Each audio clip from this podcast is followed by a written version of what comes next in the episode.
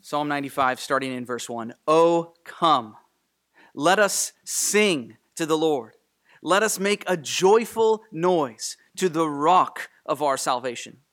Let us come into his presence with thanksgiving. Let us make a joyful noise to him with songs of praise. For the Lord is a great God and a great King above all gods. In his hand are the depths of the earth. The heights of the mountains are his also. The sea is his, for he made it, and his hands formed the dry land. Oh, come, let us worship and bow down. Let us kneel before the Lord our Maker, for he is our God, and we are the people of his pasture and the sheep of his hand. Today, if you hear his voice, do not harden your hearts as at Meribah, on the day at Massah in the wilderness, when your fathers put me to the test and put me to the proof, though they had seen my work. For 40 years I loathed that generation and said, They are a people who go astray in their heart. They have not known my ways. Therefore I swore in my wrath, They shall not enter my rest. Let's pray.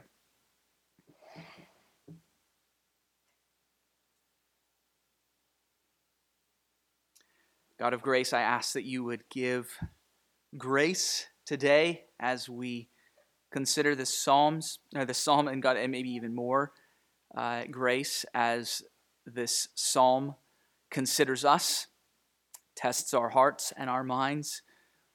God, I, I ask that you would guard uh, me from simply imposing or injecting my own thoughts and ideas, but God, that your word would resound, your, your word would be made known to your people. Uh, we thank you that the Holy Spirit does that exact thing. He illumines the scriptures for us. So we ask, Holy Spirit, that you would show us what is true and good here, that you would also apply it to our hearts and minds. God, I pray that you might use this time for your glory and the good of Crossroads Bible Church. In Jesus' name, amen. I admit this is this sermon's a bit out of my norm and out of my comfort zone um, because I, I, think that Psalm 95 is something that God wants our church to hear, and and I say that with a bit of reservation, right? Because God wants us to hear all of His word, and so to say God wants us to hear this is sort of a, a given. Um, but but maybe I say that in a sense that I, I, say, I, I think God wants us to focus here. There's, there's something here that God wants us to hear. Um, I intended to preach a psalm or two this month while we were sort of taking a break from 1 Corinthians, and I wasn't really set on which psalms I would preach. I picked 143. We did that last week, and but but in the midst of some turmoil that was in my own heart and some prayer, some desperate prayer before the Lord, uh, a little worship chorus came to mind the, the chorus is Come, let us worship and bow down. Children of the 90s, that's playing in your head now, right? You, you know this. Probably a lot of you know this. It's simply verse 6 uh, and 7 of Psalm 95. And, and when, I, when that was in my mind, I thought, man, that's from the Psalms. That's what I want to preach when I go to the Psalms. And so, you know, it could be my selfish motives that led me here. And so, if that is the case, forgive me. Uh, I hope, though, it's the Holy Spirit. I, I, really hope that this is something that God is giving to me to, to focus on in Psalm 95 to then give to you. So that's why we're here. Now, my natural course on a normal Sunday, a lot of you know this, our, our guests, maybe you don't know this, but my natural course is just start working through the psalm, drawing out what is true, showing you what is there, applying it, uh, drawing a path to the Lord Jesus, showing how this, this psalm is a song of praise to the, the risen Christ and, and how it's a prayer for the saints, all those sorts of things. But I'm really not going to do that today. That's not, I'll do some of that. Um, but what I want to do instead is lay out for you why I was in turmoil and prayer and show you how God, the Spirit, is using this psalm to answer my prayer.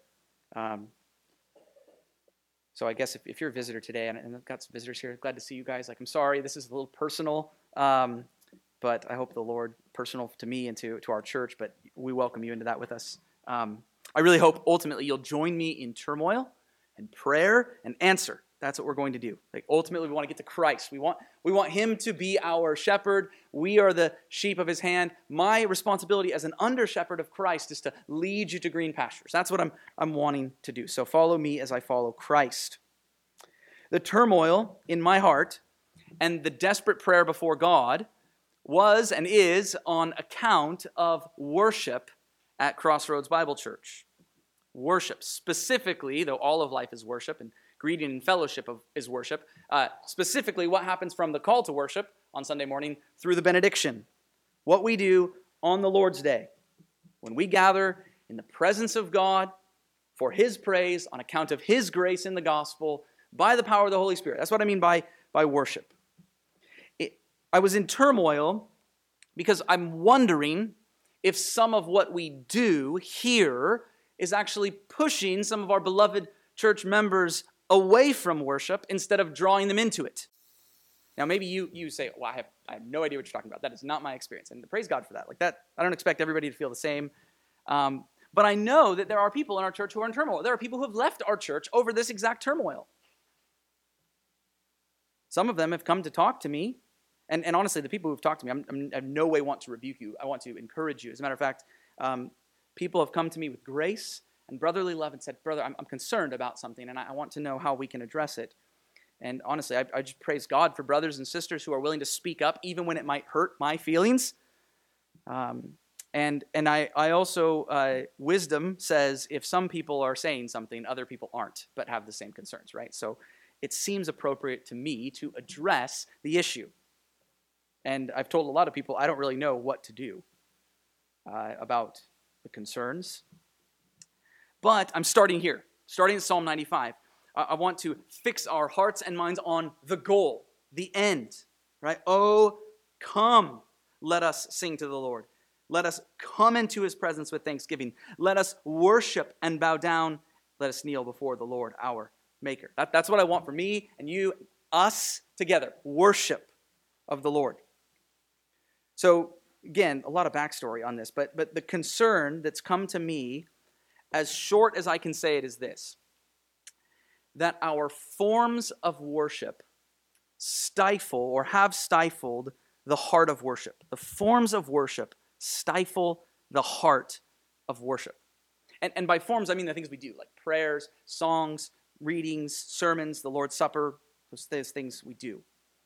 By heart, I mean the response to God from those things. So the emotional, physical, mental, spiritual response. Like so things like, joy, peace, love, sacrifice, conviction. I've got a long list. Repentance, praise, unity. These are these are heart responses to the forms of worship that we have and that we do. And, and we don't want this to be a conflict, right? That should seem logical. We want, instead, the forms of our worship to excite in us a heart of worship to God. So if there's a disconnect, if the forms are stifling the heart, we've got to work with that. We, we have to address that. We need to address both the forms and the heart. And, and honestly, today I'm going to press on the heart because that's where Psalm 95 guides us. Look at verse 9. Sorry, verse 8. Listen to this warning. Do not harden your hearts. That, that's the danger. That's what we need to avoid. We don't want to be like Israel in the wilderness. The greatest danger, said again in verse 10, is that we would be a people who go astray in our hearts. I don't want that. I don't want that for you or for me, for our church. So that's why we're going to really hopefully dig into the heart. But I, I, do, I do need to say something about the forms of worship um, because I, I take some I take a lot of responsibility, if not all the responsibility. Over the last about four or five years, I have made a lot of changes to our church's liturgy, and not not without the approval of our church leaders or elders, um, not without without working together, but but honestly, the genesis for these changes came from my own personal theological journey. So just just a little side note: liturgy is a word that simply means the forms of worship, the order of worship, the schedule. Every church has a liturgy. Whether they've written it out or not, every church has a liturgy. It's just a word that we use to describe forms. I'm going to use the word forms because liturgy is a word that's often misunderstood. Um, but here, I'll tell you why. I've been here seven years. I realized very early when I came to Crossroads Bible Church that the people of Crossroads Bible Church were mostly committed to Sunday morning, but it was nearly impossible to get them to show up to anything at any other time.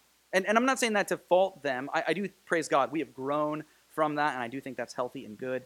Um, but because of that, um, I, I, I thought I need to, if all I've got is Sunday morning, to lead these people into God's word, into God's ways, we need to make Sunday morning as biblical and rich and robust and helpful as possible.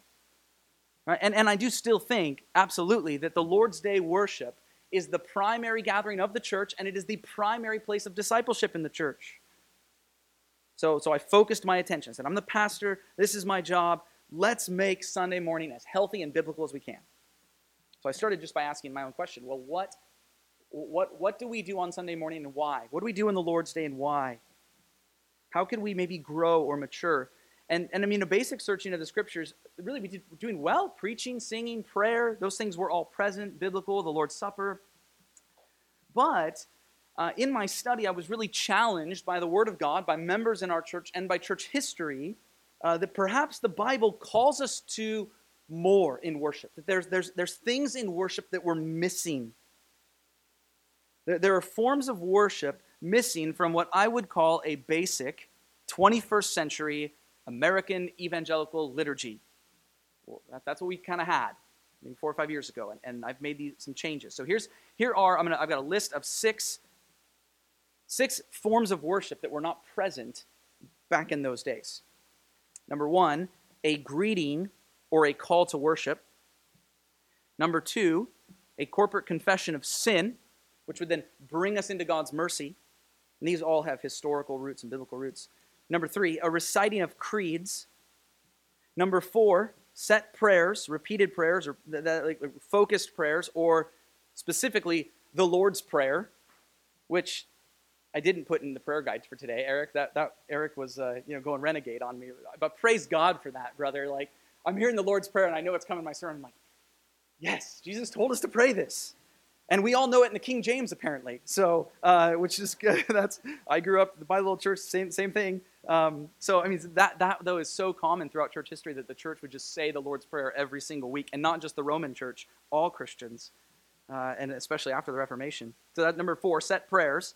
Number five, the singing of psalms, and number six, a benediction. Those, those were all biblical forms of prayer that, as I, started looking, and those are common in most Christian traditions throughout church history because they have roots in the scriptures. So I said, well, we should start doing that. I started implementing these over time um, with our own expressions, right? So instead of the historic creeds, although we do the Apostles and the Nicene Creed from time to time, uh, we mostly focus on our church's statement of faith, uh, which has good historical roots as well. Um, and anyway, I'm giving you all that history. Again, this is not my normal normal pattern, but but I'm giving you that history in, in part so you know how, where we've come, but also to apologize to those in our church uh, because I didn't invite you on that journey with me. I went on this theological uh, you know, journey to figure out what worship is, and I didn't, didn't lead well. I didn't teach well. I simply changed. And that is unkind. And so I hope you'll forgive me. Um, and I hope I've asked that of, of others as well. Um, and I want to remedy that.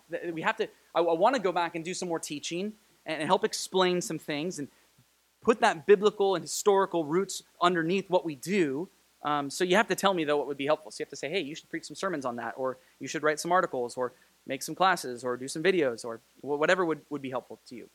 I want to take you on this journey too, because I, I think where we have arrived as a church is biblical and beautiful. And I want to help you see it and enjoy it. So that's about that's that's the forms. That there's my little note on the forms. Let's focus instead on the heart. And here's why. The heart of worship is more significant than the forms of worship. The heart of worship is more significant than the forms of worship until our hearts are stirred by the gospel of Jesus Christ. We aren't worshiping, no matter how right we are in what we do. Which means if there's a problem, fixing the forms of our worship will do no good if our hearts are cold. Making good and biblical changes to worship will do no good if our hearts are hard. Because if, if our hearts are eager for the joyful pursuit of God, you will worship. Whether the forms of worship are satisfying to you or not, whether they're well thought out or not. But, but see, if, if your heart is only stirred by singing your favorite songs, or by a certain atmosphere that you would walk into, or by a certain tradition that you love, I'm just telling you, brother, sister, because I love you, like you have a serious heart issue. That's a serious heart issue. Because I love you, I'm gonna, I think Psalm 95 can lead us to a solution. Like that, that gets us back to those two warnings from verse 8. Do not harden your hearts as at Meribah. And verse 10, do not be a people who go astray in your heart.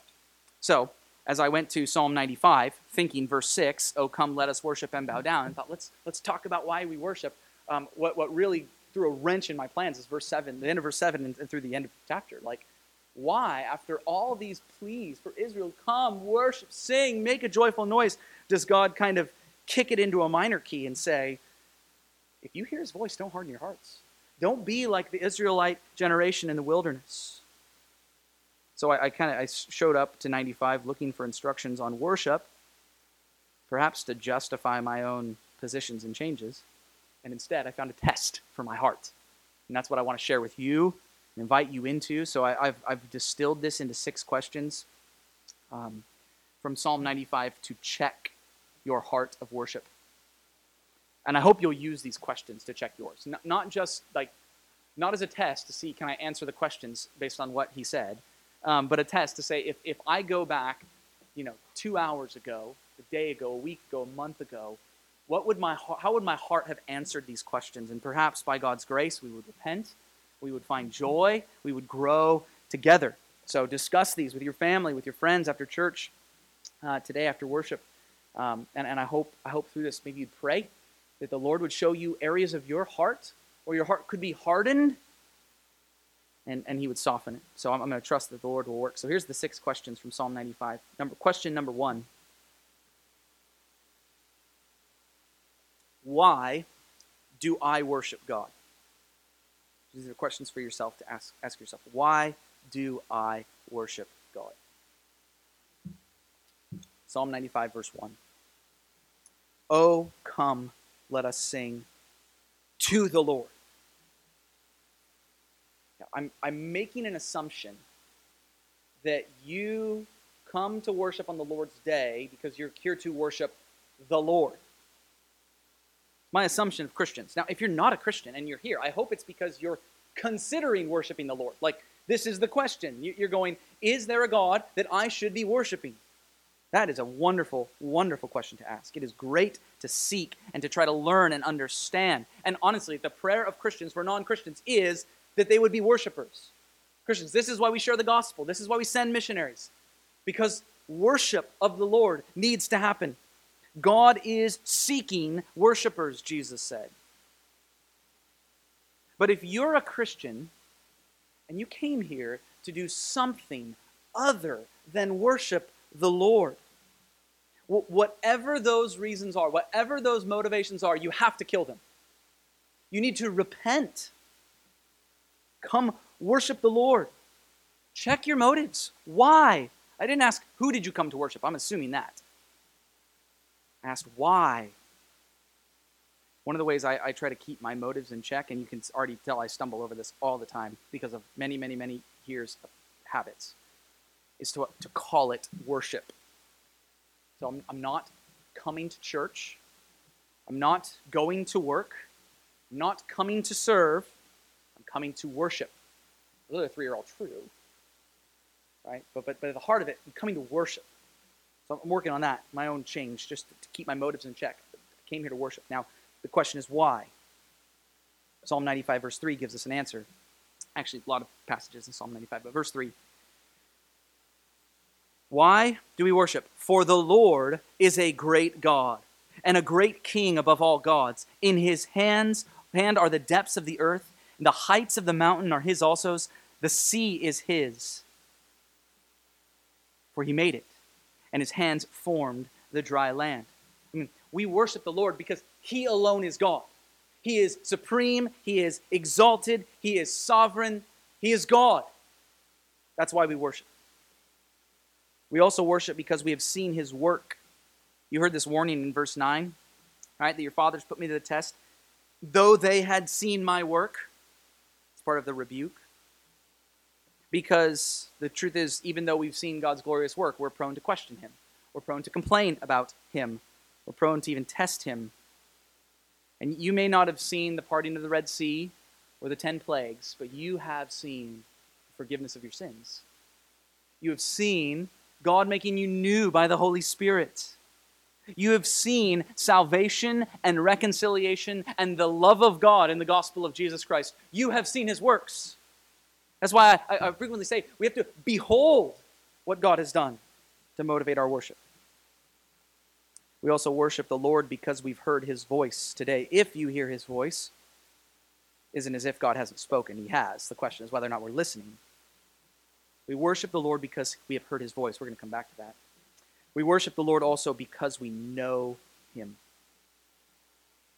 Worship is not hoping that somehow we might be able to find God. Worship it rises out of the fact that we know him.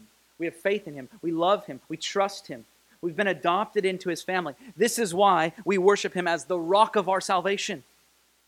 Right? We as Christians then say, verse 1, Jesus is the rock of our salvation. See, uh, at Meribah and Massah, that's that story that Eric, Eric read for us, um, the Israelites drank water from a rock.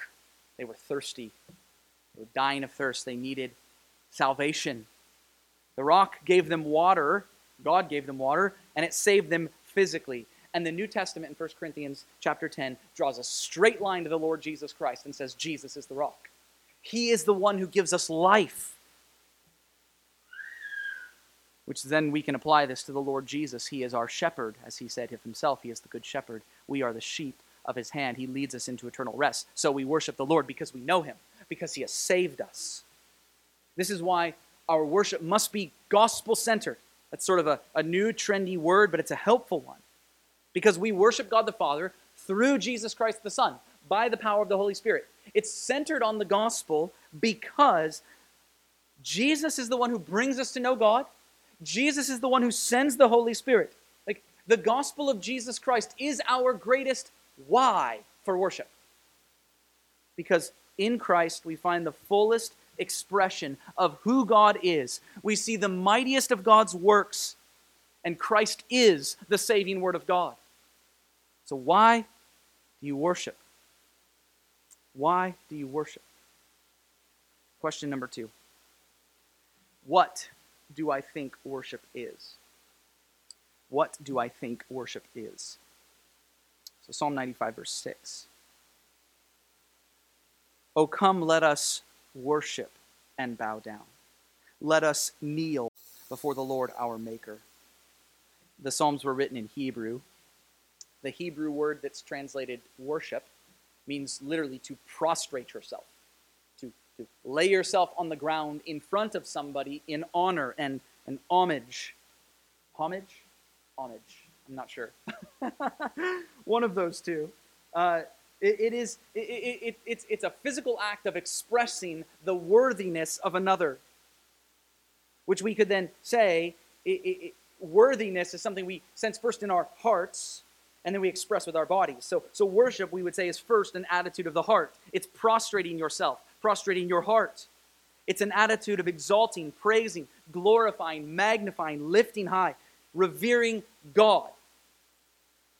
Bowing down, then, in Psalm 95, verse 6, is the physical expression. That is, we, we worship God with our bodies. Worship God with our bodies. We kneel in contrition.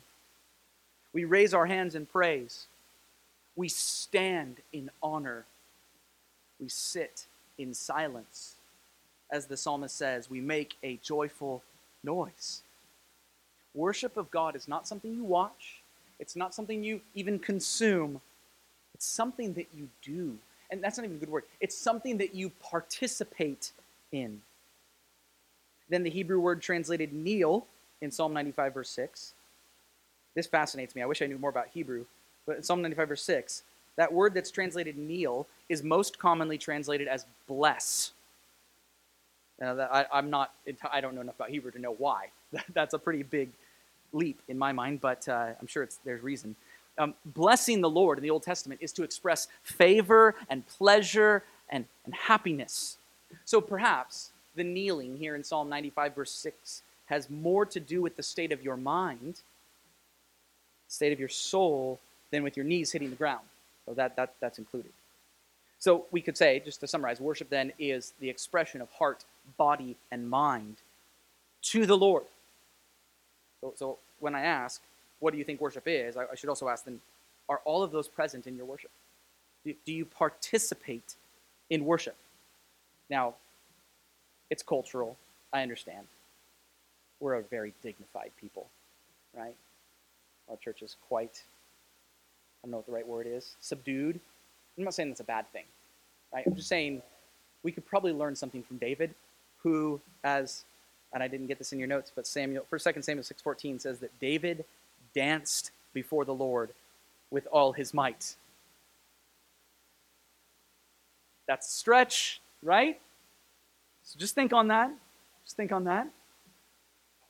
So I, have heard worship described, sort of narrowing in on a definition here, as worship described as going hard after God. And I like that. that. That's really good, except I think that it's a little bit incomplete. Because the highest goal of worship, or, or worship is both going after God and receiving from God. Like the things that we do in worship are means to an end. And the end is that we would receive from God His blessing, His grace, His love. And the way that we receive those things from God is through His Word. That's why verse 7 ends with this little phrase that ties into verse 8. Today, if you hear His voice. So, so do you think of worship as hearing from God? And, and not just that, like, oh, good, we read the Bible, so we're good to go, but like hearing, listening, taking it into your mind, down into the depths of your heart.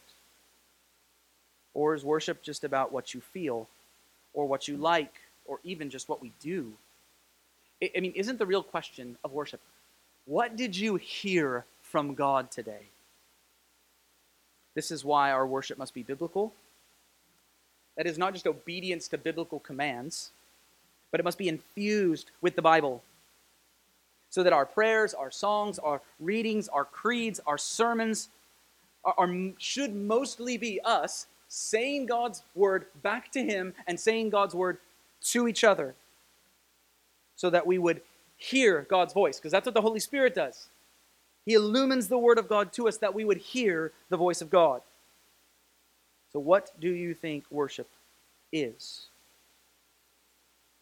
Question number three How do I come to worship? How do I come to worship? I, I honestly think, maybe, maybe again, maybe this is cultural, I don't know, but, but I think the most practical thing that you can do to address your heart in worship is preparation. Preparing your heart for worship. So, Psalm 95, there's three instances of the word come. One, one writer that I read on this pointed this out to me, and I thought this was fascinating. Um, that each of those three words, and they're all different Hebrew words, represents the progress of an ancient Israelite approaching the temple for worship. So let me walk you through these. Verse 1 Oh, come, let us sing to the Lord. This is a, an invitation from far away. So the temple's in Jerusalem. Maybe you live up in Galilee where Jesus was from, 70 miles away, and you hear this. Oh, come, let us sing to the Lord. It's an invitation. It's, it's setting the direction towards where you're going. Verse 2 Let us come into his presence with thanksgiving. This is, this is the approach, right? So you've, you've heard the invitation, now you've arrived. You, you, it's, it's almost as if you're at the door. You're about to enter into a new place. If you take your mind back to that ancient Israelite, like you, you see the temple, you're in Jerusalem, you're walking towards it. That's the, let us come into his presence. Almost there. Then verse 6 Oh, come, let us worship and bow down. This is the entrance. This is when entered the room. We're, we're here, we're worshiping, we're, we're, we're in the action. That describes a preparation for worship. So let me ask when do you set your direction towards worship? Have you even thought about that? When, when does the, the, the gears in your mind shift from Monday through Saturday into the Lord's Day? I, I just, I'm going to give you my advice. You can take it or leave it. But I do think that this can be a most blessed time. My advice is shift your mind. Hear the call to worship on Saturday night. Our family tries to make Saturday night's meal a little bit of a feast, preparing our hearts for worship. Do this. Set, set, do, do prayers for worship on Saturday night. Set out your clothes. I, I, wrote in my notes, go to bed early. I did not go to bed early last night, so you'll have to forgive me. I don't want to be a hypocrite. Um, but, but do that. Like, prepare a special breakfast, or maybe just a really simple breakfast, because it might be a little easier. Uh, take the scenic route to church. I mean, all these things are things you can do. Sing and pray and rejoice as you come to worship, as you hear an invitation. Right? Then you get here, you come to the door, prepare yourself to be unrushed, to pray, to leave behind the world and its cares, and be focused on the Lord. Like, it is difficult to worship if you arrive flustered and hungry and without your Bible, barely enough time to slide into your seat, and then realize you didn't grab a bulletin, so you got to get up and go get one. And like, I'm not saying that I didn't watch anybody who did that today. So just just saying, like, I've done that a hundred times. So we, we all know this. It's hard to worship. And then when you, when you actually hear, are you fully engaged? Like when you hear God's call to worship, do you hear the Lord saying, Come, worship me? I know that preparation for the Lord's day is not easy. And I firmly believe that Satan makes it very hard on us. But we can fight back valiantly when we make worship the highlight of our week and not just a hiccup in the middle of everything else. I mean, there's a reason that, that some Christians do not worship every week. I think one of the main reasons is that they're not prepared for it.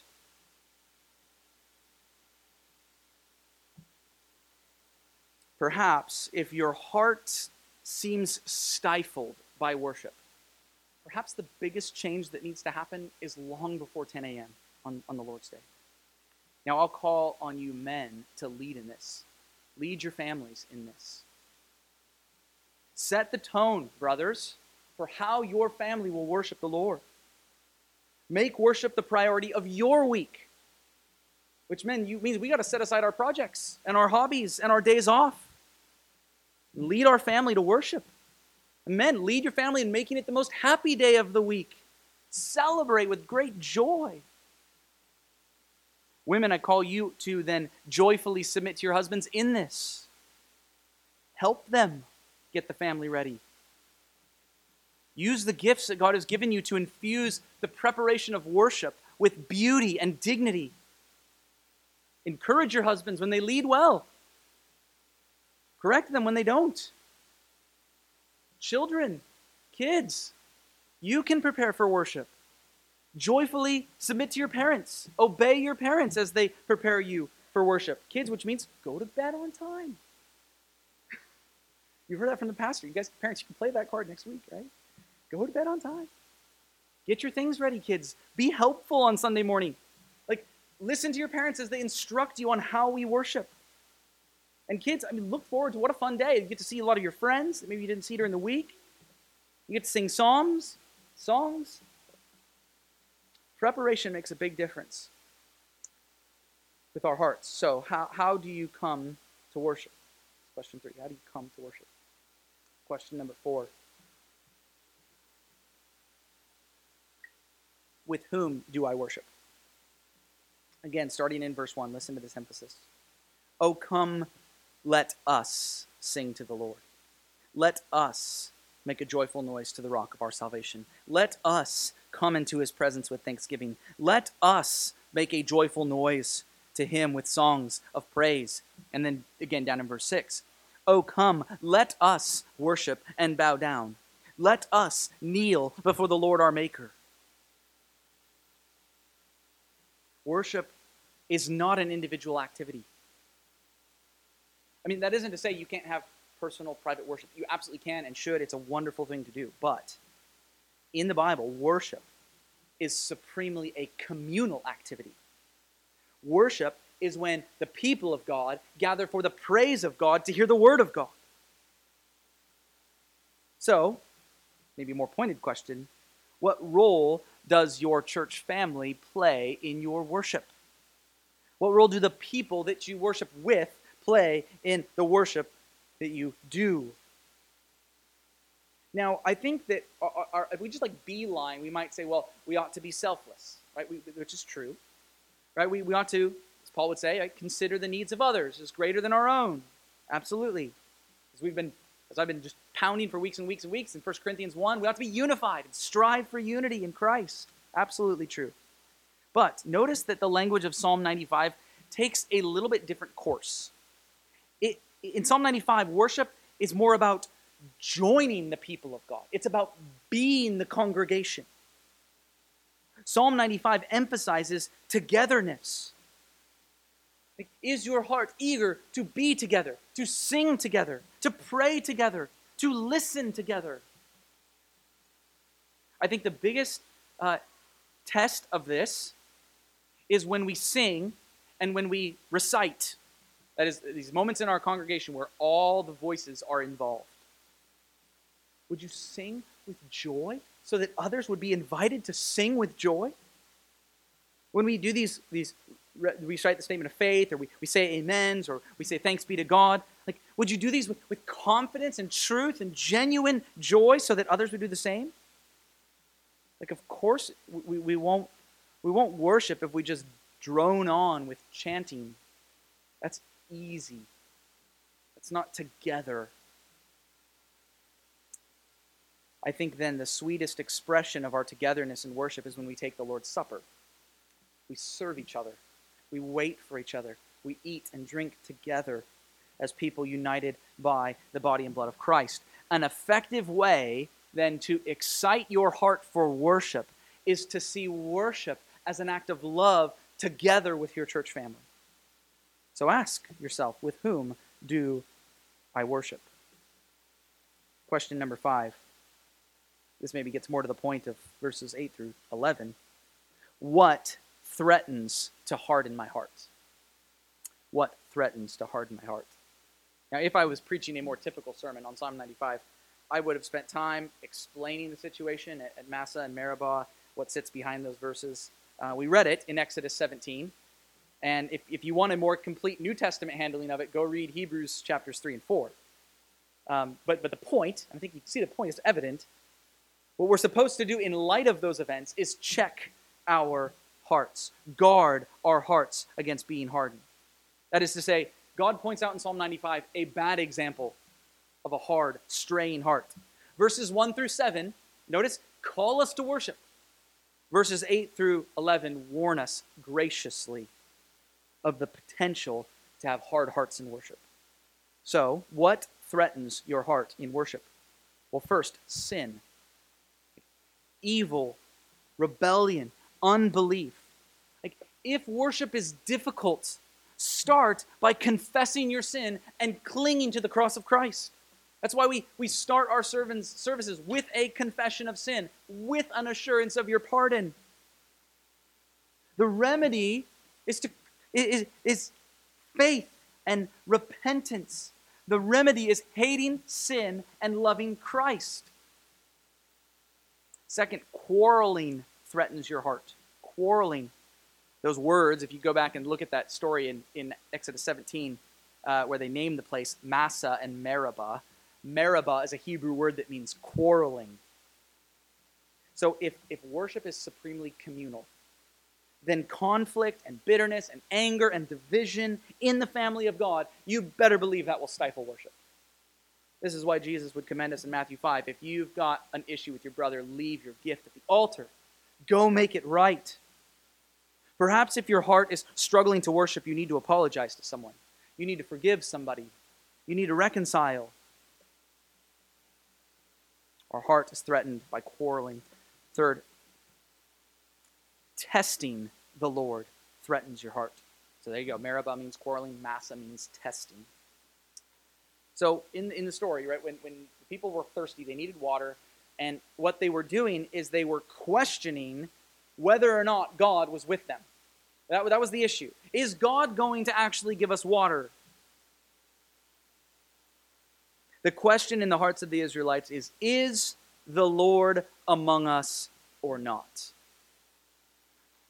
That is the pinnacle of pride.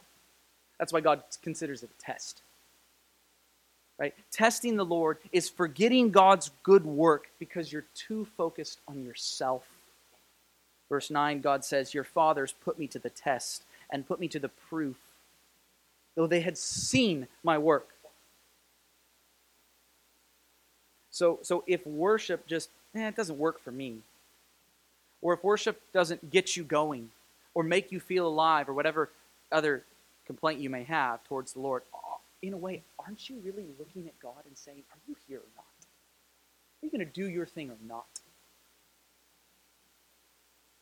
If you come to worship with demands, you should expect silence from God. The consequence for Israel in the wilderness, then, we see in verse 11 I swore in my wrath, they shall not enter my rest. You cannot experience the rest and joy and peace that you have in Jesus Christ if your heart is hard in worship. So, what threatens to harden your heart? Now, I would hope with those five, those five questions, I've got one more that, that the Spirit would do some heart surgery on you as He has with me to carve out the cancers of pride and selfishness and consumerism. And I'd hope maybe, because I, I just feel like this is a little, little harsh, I hope that God is good to fill your heart with a renewed desire to come, come, come. If I spoke Hebrew, I would say three different words, but I don't. I speak English. Come, worship the Lord. So, question six Will I worship the Lord? Will you worship the Lord? And, and brothers, sisters, don't wait until you've adequately cleaned up your heart to do it. We are Christians. We don't come to worship to God, be, worship God because we've cleaned ourselves up and made ourselves ready, and now God will accept us. We worship because our hearts were sick with sin. We worship because when we were sinners, Christ died for us. We worship because our hearts have been made new. We worship because Christ has filled our hearts with the Holy Spirit. We worship because even when we as Christians sin and complain and test, God has enough grace in Jesus Christ to forgive us, to love us, to bring us in again and again and again. Like the best thing you can do if your heart feels stifled, or if your heart feels hard, or if your heart feels cold, is to worship the Lord, to cling with all your heart to the gospel like to run back to the beginning of Psalm 95 and sing to the Lord, to make a joyful noise, to make a joyful noise with songs of praise. We make we, we sing to Christ, not because our hearts are perfectly soft and perfectly pure, but because Christ is the one who softens our hard hearts and who purifies our sinful hearts. come into his presence with thanksgiving. Thanksgiving for God's love shown to us in Christ. Thanksgiving for God's mercy towards our sin. Thanksgiving for God to God's grace in our weakness. Like thanksgiving for God's patience in our immaturity. If your heart is struggling to worship, maybe you block out 10 minutes on the Lord's Day morning and just be thankful. Come thankful Let us worship and bow down. Verse 6 Let us kneel before the Lord.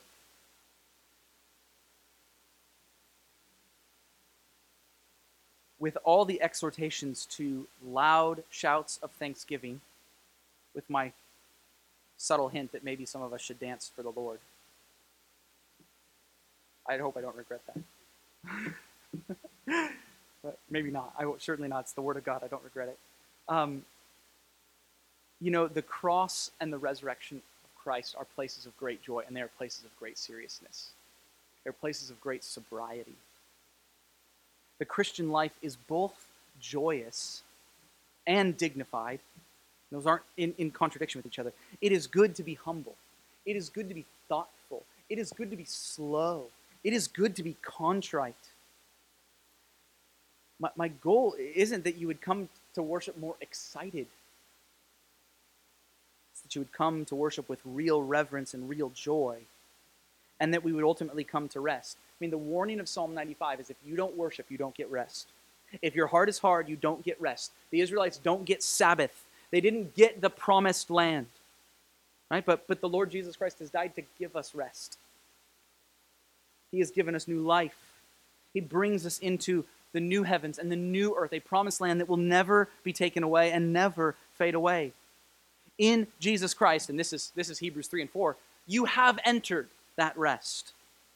So praise Him like people in the promised land.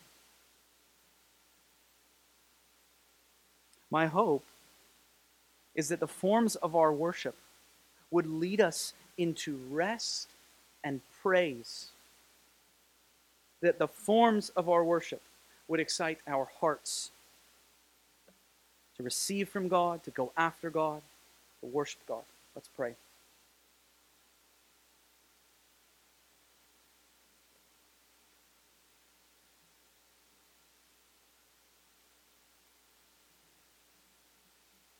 Father, we admit, we, we acknowledge that we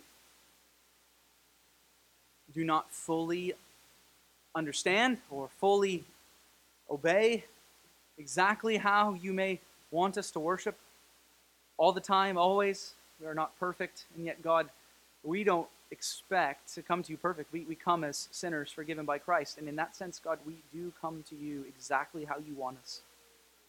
Father is seeking worshipers. And those who worship him worship him in spirit and in truth. And so we cling to the hope of the gospel that you have filled us with your Holy Spirit who teaches us the truth of Christ. And so we worship God not because we've figured out the forms and we've cleaned up our hearts, but we, we worship because Christ has welcomed us in. God, I, I do pray for our church, our brothers and sisters, those here, those, those who aren't here this morning, that perhaps the next season of our church ministry, the next few months or years of clarifying our forms of worship, would be matched and overwhelmed with hearts that love to worship, hearts that are eager to hear from you, hearts that love one another, hearts that long for Christ, hearts that enjoy you.